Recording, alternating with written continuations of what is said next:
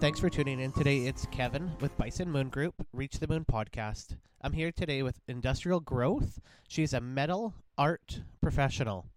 She makes tables, bookends, actual just art that shows her feelings. Most definitely jump onto her website, industrial growth dot c a, and check out what she does. Maggie, how are you today? I'm great, thank you. How are you? I'm good. So, how did you get into your art?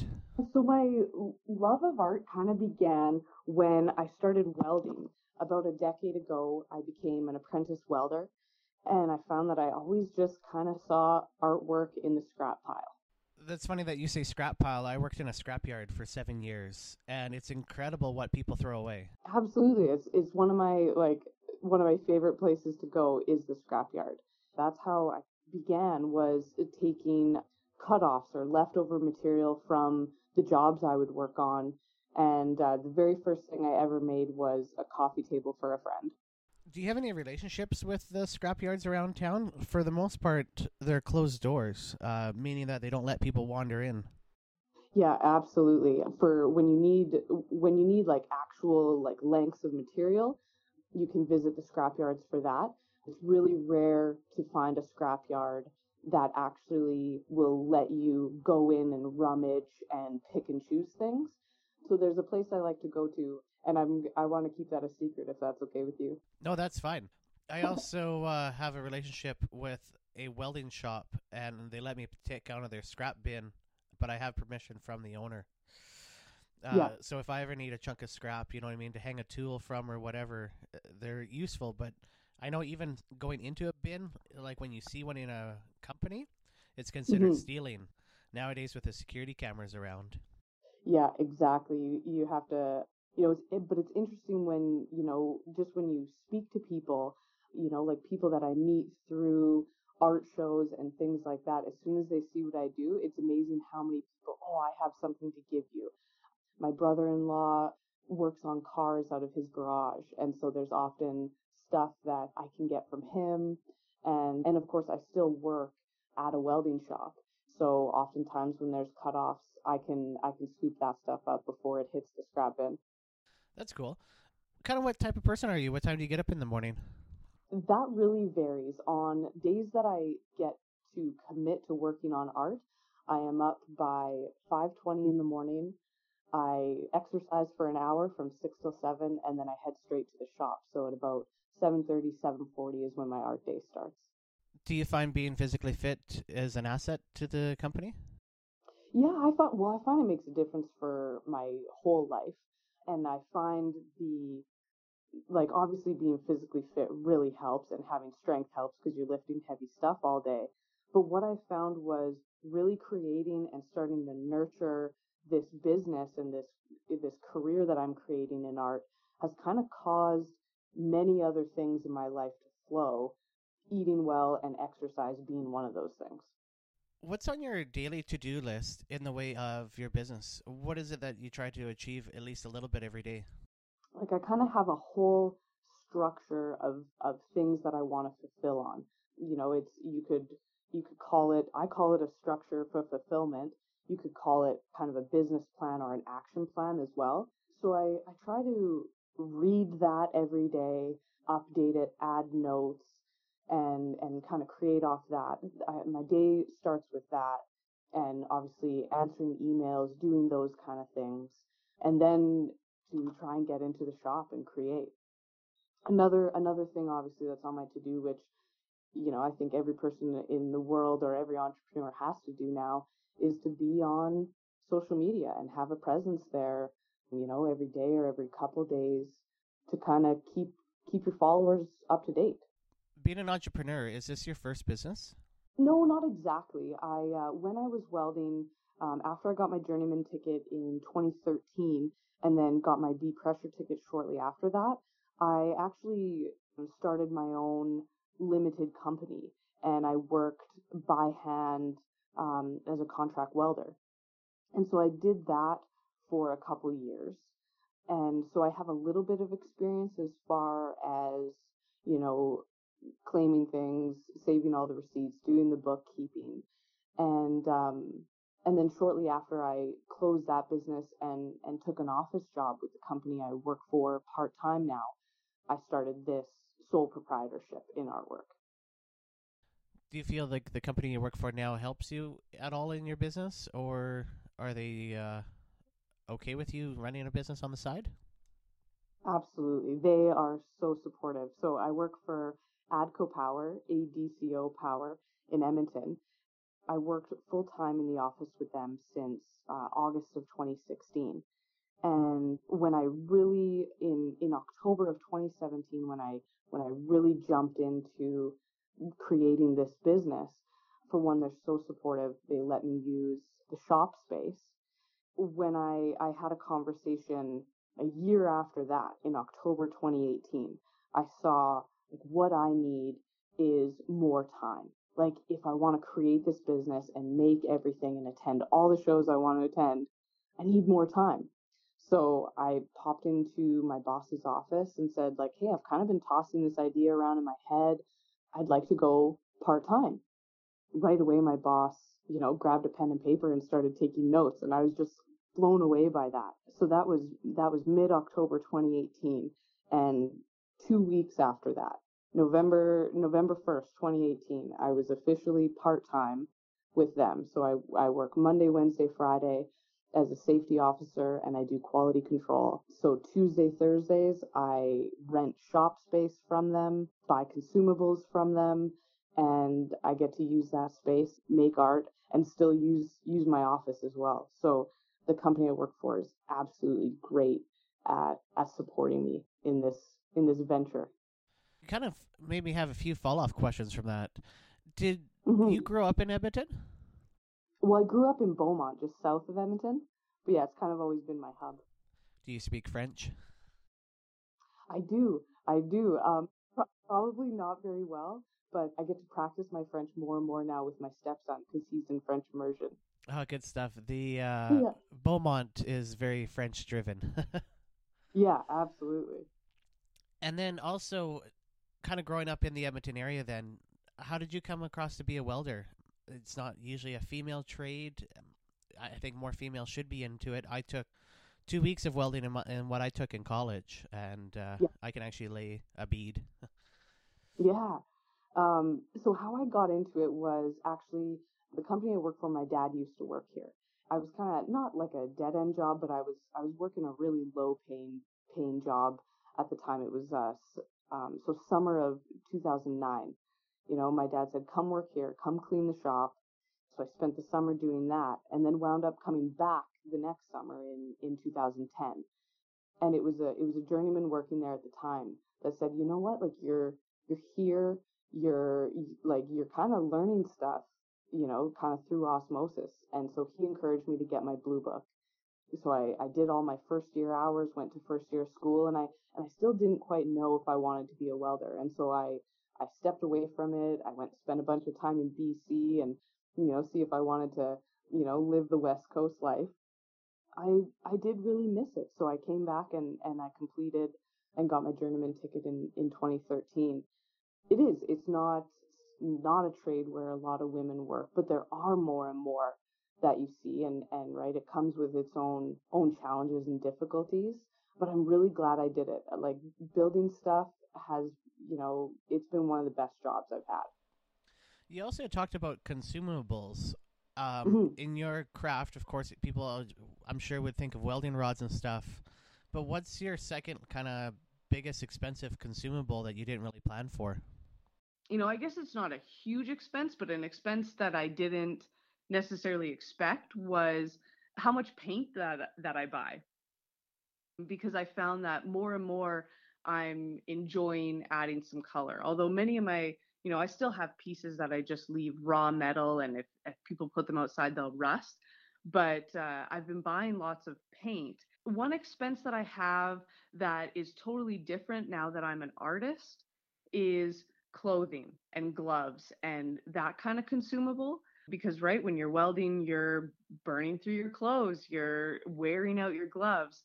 And when you're welding and working for another company, um, something like gloves is usually provided for you. So, you know, you wear through your gloves and there's holes in them. Well, you chuck them out and you get a new pair from the tool crib. But that's an expense that, you know, now that it's my own, it's uh, it, it's kind of, I look at it a lot differently now. And I value those clothes that I burned through a little bit more now. How much does a pair of gloves cost and how long do they last?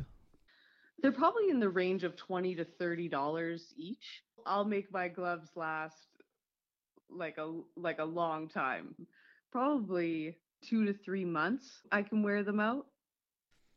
And, and I always think this part's interesting. How expensive are the welding boots? Oh, steel-toed boots? I don't cheap out on boots. I'll spend like two hundred fifty bucks on boots because... And that all goes into part of the cost of doing the art, is to make sure you're protected while you're doing it. It, yeah, it is essentially. And, you know, so I'm not going to tack on, you know, the day I buy boots, I'm not going to tack on two hundred fifty dollars to the next art piece I make, right? But it's it's something that kind of gets spread out among it. But it's, it is, it's something that you need. Huh, that's really interesting. And mm-hmm. the, the clothing thing is so true. I actually was working right beside a welder, so my hands were holding what he was going to weld, and I was wearing a short sleeve shirt like the smart guy yep. I am. Yep. Holy. You forget how much bounces off your arms while you're helping somebody, and your yeah. eyes are closed. Exactly. Yeah. Yeah. Gloves and long sleeve shirts, and yeah, you burn through those in a hurry. Hey, guys, I want to take a quick break and say thank you for today's sponsor, LeBlanc Painting. He's been painting for over twenty years, covering from Camrose, Sherwood Park, Edmonton, Beaumont. If you guys ever need a painter, please keep him in mind. They do commercial and residential places. If you are in a commercial building, don't just use a random employee. Dress them to cut around all the corners, your sign, your logo. Remember, when a new customer walks into your building, they're taking everything in to set that first impression. Make sure the paint on your walls is as professional as you are. LeBlanc Painting, Morris. Give him a call, seven eight zero, nine zero eight, zero four two one. Please reach out to Morris, seven eight zero, nine zero eight, zero four two one, LeBlanc Painting. While making your art, is there a secondary benefit that the customer would receive from your art? So besides having something that just you know, brings beauty to their home and, you know, and a way to, you know, a way to start a conversation with people. I suppose like the secondary benefit would be that like they're not only supporting me, but they're, they're actually really, you know, starting to support a whole community of small businesses.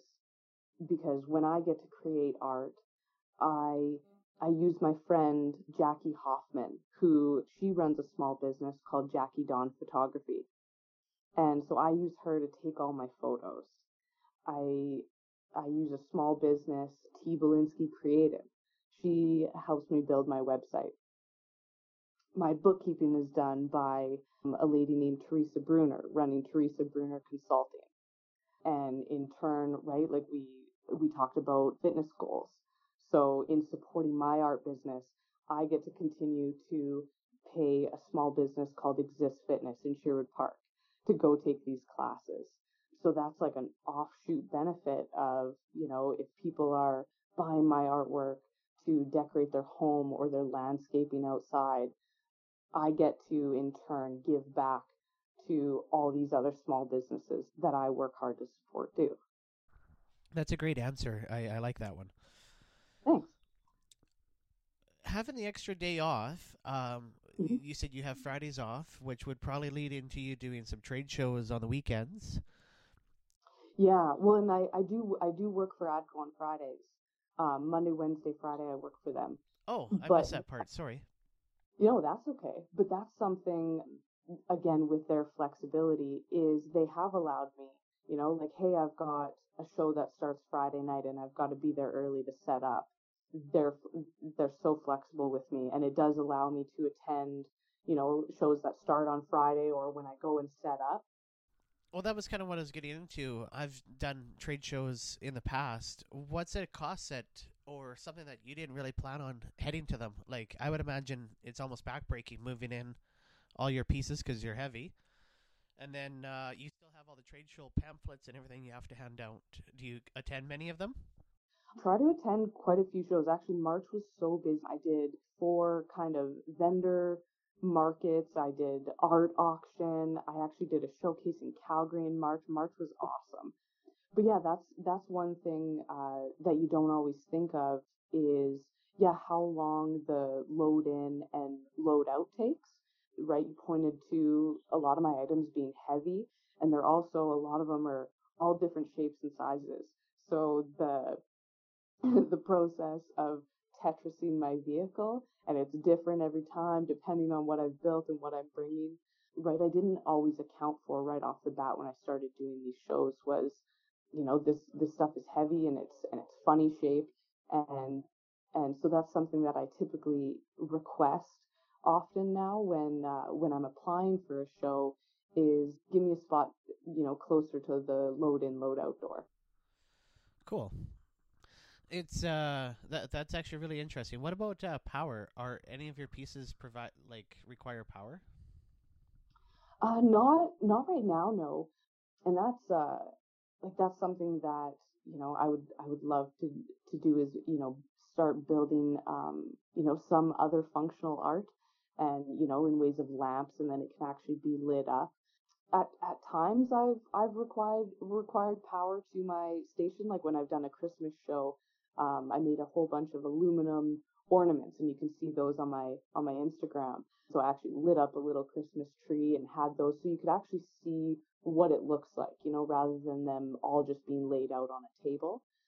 But power's not often something, and, and that also is really venue dependent. Like I've done shows that, you know, just the venue is not as well lit. And so that comes kind of with practice, because the, the first time I did that show, was, you know, I didn't even consider needing power. And then when I got there and got set up, I see it would have been such a great thing to have, um, to bring some light to the pieces because of the darkness of the venue. What's the cheapest venue you've ever played, and what's the most expensive one you've ever had your showing at? Some of the best priced, uh, the hand-to-hand market. They run uh, two shows a year, and they're a, a great and well-organized show. And I'm actually coming up May fourth. I've got Spring Market with them.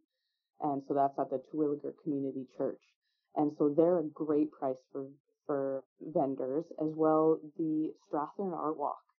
So the Strathern Art Walk is huge, and they have quite a few sponsors. So that allows them to, to keep the booth cost quite low for us. Last year it was it was seventy-five dollars, and I'm not sure if that's changed at all. And I find I haven't done any that are really expensive to be a part of, because there are some that are, you know, four hundred dollars, five hundred dollars, over one thousand dollars to to have your booth. And at this point where I am in my business, I choose to not participate in those. So far, the most expensive one have been like just under two hundred dollars um, for the table cost itself. And how many pieces do you usually bring into a place? Larger, I usually only bring, you know, maybe four to, to six of those. And I find those get, they get admired quite a lot. And at a vendor market, I find those typically aren't the ones that sell. The odd time they do, but they're more expensively priced. And so I try to always bring some smaller items, like the, like the bookends that you'll see, the little garden bugs that I make. You can see those on Instagram too. Those go, those move better at a at a vendor market, um, just because they're, I'm able to sell them at a lower price. In, in spring, I'll I'll try and bring, you know, at least, you know, fifty or seventy-five bugs and have them all ready. And and at Christmas with my ornaments, you know, I'll bring a hundred of those and and uh, have smaller items available for people. How do you set your pricing per object? Or like, let's say you made a beautiful uh, coffee table. Uh, how would yeah. you set your prices for something like that? As far as pricing goes, I kind of look at how many hours did it take me to create, and I'll pay myself an hourly wage for that. I'll I'll usually take, okay, well, if it took me three days, this is how much I, I paid rent for those those days in the shop. And sometimes when, like I said, I, I went to Calgary for an art showcase at the Ranchman's Club. When I drive distances like that, I'll incorporate, you know, the driving expense and for further distances. That's completely understandable. Thank you for going into that. How can I help you reach the moon? All right. So I was thinking of ways, because I was listening to some of your other podcasts. Something that I would love, like as far as material goes, I would love some sheet steel. You know, like I said, so many people will see my work and go, oh, I have this lying around. I have this lying around. I always love scrap material. So whatever you've got, you could send me an email. Other ways that I would love to reach the moon is to to have mentorship from like another metal artist or another experienced artist kind of in the in the sculpture realm of things, and just like kind of promoting my work. I know that's a big wish list. As an entrepreneur, we're always dreaming, so don't feel bad. Yeah, absolutely. Where do you see the company going? Do you want to hire somebody else to weld beside you and make similar items, or are you happy plugging away by yourself? I'm happy plugging away by myself. Where where I see this going is like my game. My game is by the end of this year, by by fall of this year, I'm working as a full-time artist. That's that's part of my structure, my action plan that I'm playing for. Wow, I, I really hope, and your art is amazing, and I believe that you could achieve it. Thank you. Have you ever used a performance coach? I started taking performance coaching in May of twenty eighteen. And at first when I started it, I kind of was using it for many areas of my life. And then really in, in the last couple sessions, um, have really narrowed in on artwork and, and what I want to achieve and kind of my future fulfilled with my art career. And it's it's great having a personal performance coach, because you have somebody who, you know, they have your back in that area of your life. They, your performance coach will listen to you as nothing other than what you say you are. I like that thought, because sometimes, like, I don't always feel alone. You know what I mean? I have family that helps me, but mm-hmm. It's, okay, what should I really be focusing on minus making money? Yeah, that performance coach, you know, they listen to you as nothing other than what you say you are. I say I'm a successful full-time metal artist, and my coach listens to me as nothing other than that. So even when I'm not listening to myself like that, she is. And right, it's it's oftentimes keeping that that future fulfilled in mind, because or else sometimes you can just get consumed by, you know, I got to make money. I got to make money. I'm I'm not going to be able to buy groceries. I, I need this. I need this, right? And it, it can kind of start to, well, for one, really mess with your ability to be creative, you know, when you're just in, in survival mode. And so that would be, you know, some advice, if that's available to people, that's really made a difference for me. And something that I I didn't really nurture right off the bat, and I'm starting to get into now, is really being involved in the community. Because yes, you can get on the list and go to vendor shows and people find out about you there. But what I'm really trying to grow now is my involvement in the actual arts community. And so I've become a CARFAC member. They're an artist-run organization. They provide mentorship, and I attend their workshops. And so it's a way to to get involved and kind of some some professional development in that sense. Have you teamed up with any other artists, like where their medium might be working with your medium? I've I've actually I've talked with with a couple about collaborating. His name is Travis, and he owns the company Fitted Furnishings, and he makes beautiful functional art, furniture out of out of fitted and threaded pipe and fittings. And so although we haven't like collaborated and built a project together, we often talk and discuss and have kind of helped each other out. You know, because of the company that I work for, I was able to send him to one of the distributors we use so he can get some of his stuff at a way better cost. in turn, when he has scrap that's useful to me, I go meet with him. And there are collaboration plans in the future. So I hope I can I can make those happen. That's good foresight to uh, look into the future as well. Mm-hmm. Yeah, totally. What's something that brings you down or that you didn't expect, or kind of, I'm not saying your worst moment, but what's something that people don't expect you to struggle with? So something that brings me down or that people wouldn't expect? Yeah. I can ask you a different question too if you want.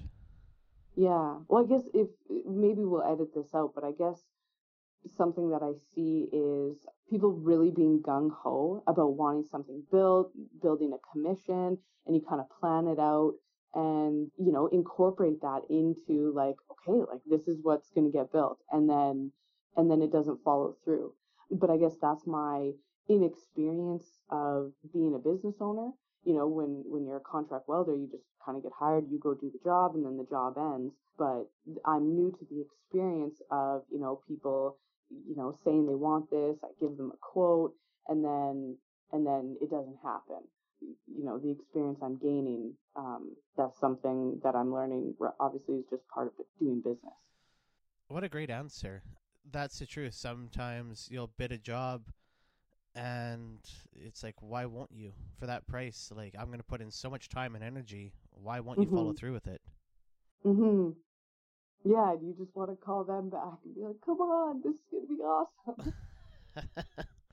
um, have you made a pitch in the last little while, um, either to grow the company or a sales pitch or a plan pitch that you uh, want to see, see succeed? Do you think a, a submission to an art gallery could be considered a pitch? Most definitely. Yeah, so that's uh, that's the one of the biggest things I'm playing for now is, um, you know, I would love to have some gallery representation. And so in March, I applied to the Art Gallery of Saint Albert. Um, so they do um, their call to artists quite early. So right now, um, the deadline passed in March, and they're... Um, their twenty twenty exhibits. And so I'll find out June eighth this year if I'm accepted for a twenty twenty exhibit with them. That's great. What I've seen, because right, it's not always easy to sell art. You know, a lot of people love it, and right in in certain times like these, people can always afford it. But something that's really, I think, makes my makes my business stand out is that, you know, if you just scroll through my Instagram page, you can see that I can make quite a wide range of things, a wide range of products. So everything from smaller type gifts to sterling silver jewelry to abstract sculptures that, you know, will speak to a certain person. And then with my welding experience, I can build functional art, build things like shelving and supports. So that's something that that I, one of my favorite parts about my business is there's not much repetition. When you're at a booth or a table, do you ever have people ask you to make custom pieces? Yeah, I have had that. Um, I've done I've done a few commission projects, and those are often really fun. I got to build awesome aluminum chandelier, which was the first time I really worked with aluminum, because even in my welding career, I didn't really. So that aluminum chandelier is hanging at Azuri's Jewelers in downtown Edmonton. And as a person that always carries cash on me, so please don't beat me up, mm-hmm. do you ever have anybody at a booth being like, listen, I only got sixty bucks on me and you're asking eighty? So kind of a negotiation? Yeah. Yeah, kind of barter you on a, on a piece? Yeah, at, at times that'll happen, and I'm totally open to it, right? I usually kind of have in my head like my asking price, and then, you know, what I would be willing to take if if offered. And, you know, sometimes it's either been, you know, kind of a negotiation with cash, or like, hey, I really want that piece. If I buy that, we throw in a couple of these small garden bugs or something like that. Okay, interesting. And I do Ooh. believe, as listeners, please respect the artists if they're asking whatever price for their art, pay them in full. Exactly, and it's and it's hard to put a put a price on art. Yeah, one of the one of the shows I just did, you know, a lady really liked one of my pieces, and and she said, "Well, how much?" I said, "That one's five hundred bucks." And she said, you know what, fair enough, like that's a work of art. And I said, and it's one that's, you know, it's never going to be made again. So that's, that's something that's really great is, you know, I, I don't often remake things. So people are getting a unique piece. That's interesting that you said you don't remake things. And mm-hmm. I would actually imagine it's hard once you become an artist because you're always growing or you're always changing to uh, reproduce. Yeah. Yeah, yeah, I don't often, you know, there are things that, you know, like the like the garden bugs and the ornaments that I've talked about already. But as far as the, the sculptures go, they're all one of a kind. When's the next time you're going to Calgary? I'm actually going to Calgary tomorrow. I'm going to take a drive there. I have four small art pieces that I'm going to display at Jacku Tattoo in Calgary. And so I was there at the end of March getting tattooed, and they had a display case um, just sitting in their front lobby, and it's empty. And I said, hey, you know, I'm a metal artist. Do you want me to fill up your display case for you? And they said, okay. And I was like, oh, okay. And and they were serious. And so I'm so excited for that opportunity um, just to to get my work out there and like kind of a, a really different venue. You know, that that is, you know, from what I've done before as far as vendor markets or art showcases. This is a totally different type of art. And people, you know, people who love tattoos get to see my art. And so I'm excited to go there. Well, thanks, Maggie. What's the best way for somebody to reach out to you?